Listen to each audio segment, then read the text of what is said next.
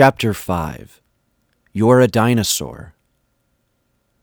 Catholics who feel that radical transformations are taking place have difficulty in standing up against the relentless propaganda they encounter, and which is common to all revolutions.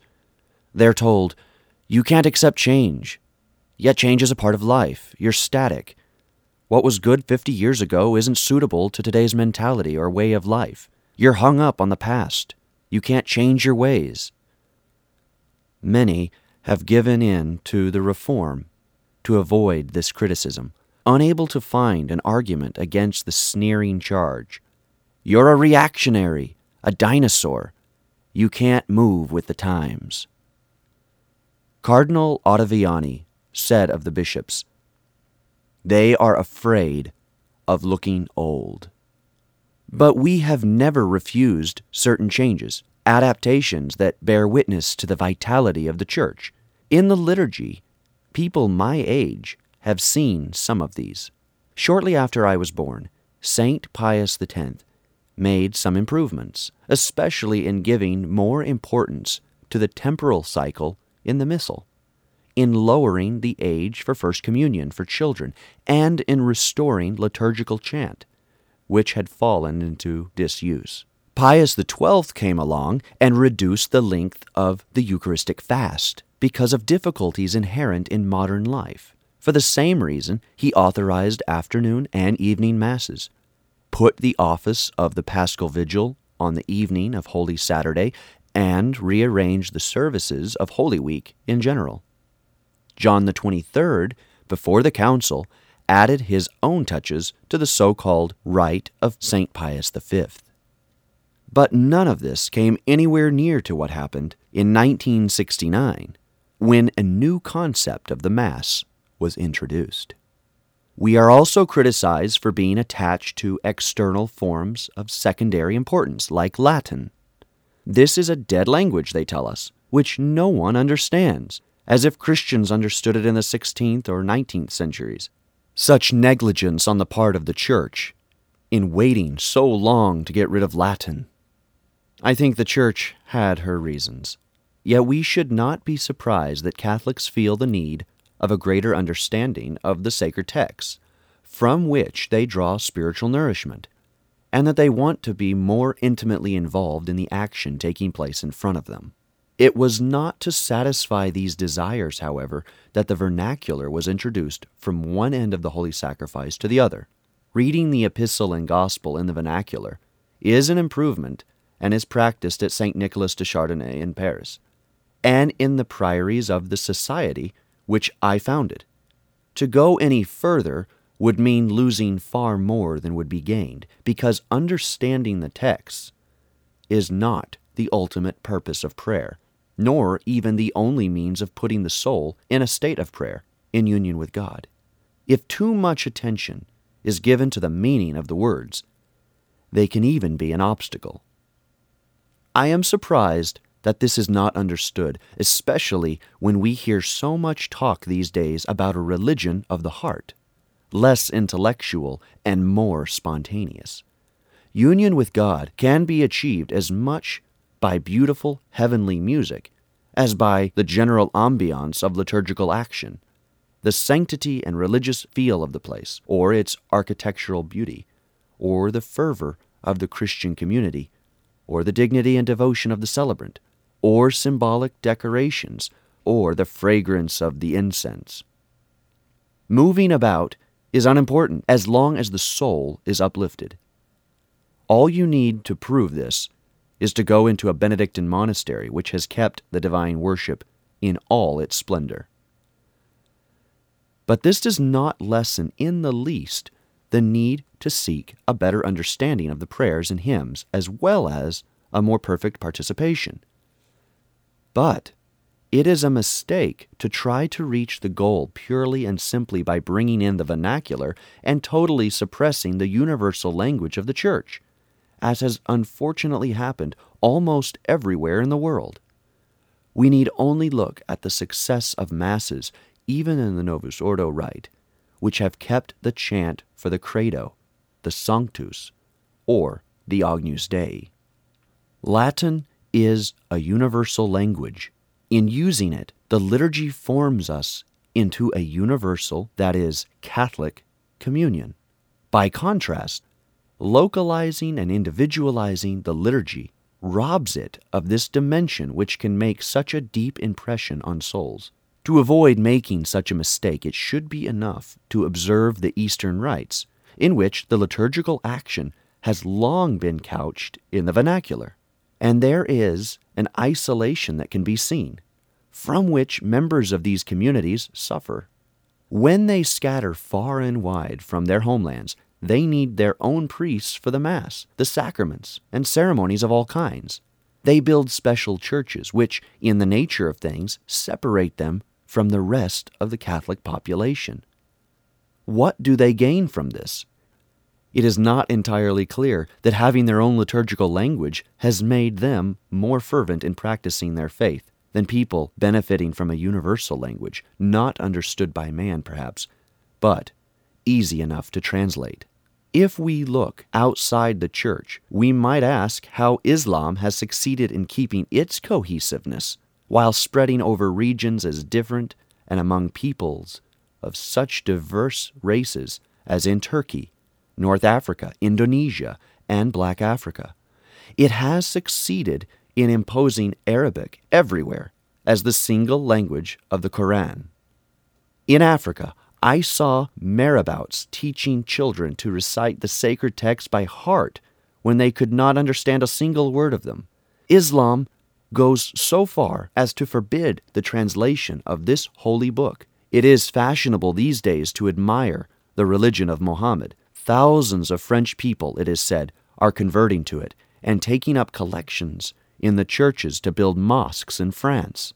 We would do well, however, simply to take note of one example which we should remember the sustaining power of a single language for prayer and worship. The fact that Latin is a dead language is in its favor. It is the best means of protecting the expression of faith against linguistic changes which take place naturally in the course of time. The study of semantics has developed rapidly in the last 10 years or so. It has even been introduced into French language courses in the schools. Semantics investigates changes in the meaning of words, the gradual shift of signification in the passage of time, and often over very short periods.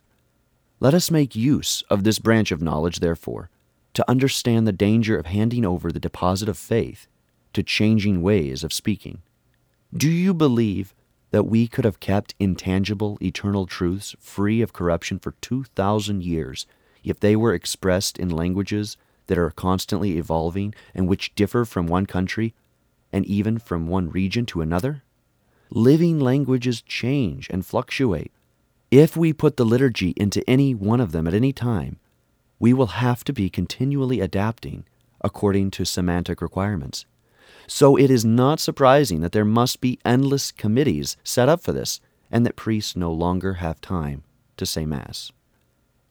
When I went to see His Holiness Pope Paul VI at Castel Gandolfo in 1976, I said to him, I do not know if you are aware, Your Holiness, that there are now officially 13 Eucharistic prayers in France. The Pope raised his arms heavenward and exclaimed, More than that, Excellency, more than that. This gives me the basis for asking Would there be so many if the liturgists were required to compose in Latin? Besides these formulas put into circulation, after being printed here, there, or anywhere, we would have to mention also the canons improvised by the priest during the celebration and everything he introduces from the penitential preparation to the dismissal of the assembly. Do you think he could do this? If he had to officiate in Latin. Another external sign against which opinion has solidified is the wearing of the cassock. Not so much in church or in visits to the Vatican as in everyday life. The question is not of the most fundamental importance, yet it has great symbolic value. Every time the Pope mentions this, and Pope John Paul II has done so repeatedly, howls of protests are heard from the ranks of the clergy. In this connection, I read in a Paris newspaper this statement from an avant garde priest. This is childishness in France. Wearing a recognizable uniform is meaningless because there is no need to recognize a priest on the street. Quite the contrary, the cassock or Roman collar creates a barrier. The priest is a man like anyone else. Of course, he is the president of the Eucharistic Assembly. This president of the Eucharistic Assembly is here expressing ideas that are contrary to the gospel and too clearly recognize social realities. In all religions, leaders wear distinctive signs. Anthropology, which is now all the rage, is there to prove it. Among Muslims, you see differences in dress, collars, and rings. Buddhist monks wear saffron colored robes and shave their heads. Young people associated with this religion can be seen on the streets of Paris and other large cities, and their appearance evokes no criticism. The habit identifies the cleric or the religious as a uniform identifies a soldier or a policeman, but with a difference. These latter, in representing the civil order, remain citizens like other people, whereas the priest is supposed to keep his distinctive habit in all phases of life. In fact, the sacred mark he received at ordination means that he is in the world, but not of the world. We know this from St. John. You are not of the world. I chose you out of the world.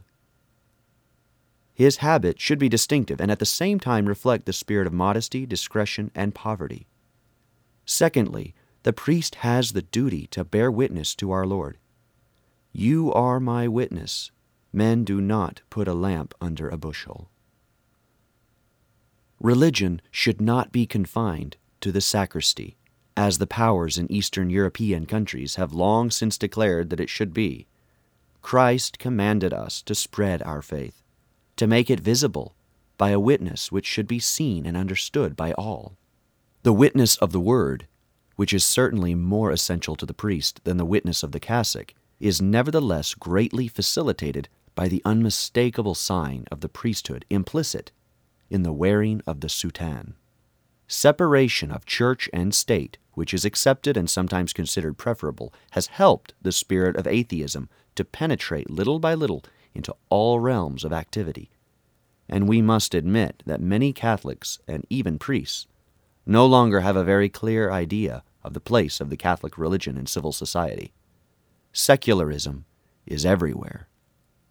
The priest who lives in a society of this type gets the ever increasing impression of being a stranger in this society, an embarrassment, and finally a symbol of the past age, doomed to disappear. His presence is barely tolerated. At least, that's the way he sees it hence his wish to identify with the secular world, to lose himself in the crowd. What is lacking in priests of this type is experience of less de-Christianized countries than theirs. What is especially lacking in them is a profound sense of their priesthood. It is therefore difficult to make judgments on the religious spirit of the day. It is unfair to assume that those whom we meet in business relations or in informal relations are not religious the young priests who come out of Ecône, and all who have not gone along with the fad of anonymity verify this every day. Barrier? Quite the contrary. People stop them on the street, in stations, to talk to them, often quite simply to say what a joy it is for them to see a priest. The great boast of the new church is dialogue. But how can this begin if we hide from the eyes of our prospective dialogue partners. In communist countries, the first act of the dictators is to forbid the cassock. This is part of a program to stamp out religion, and we must believe the reverse to be true too. The priest who declares his identity by his exterior appearance is a living sermon. The absence of recognizable priests in a large city is a serious step backward in the preaching of the gospel. It is a continuation of the wicked work of the revolution and the laws of separation. It should be added that the soutane keeps the priest out of trouble, for it imposes an attitude on him. It reminds him at every minute of his mission on earth.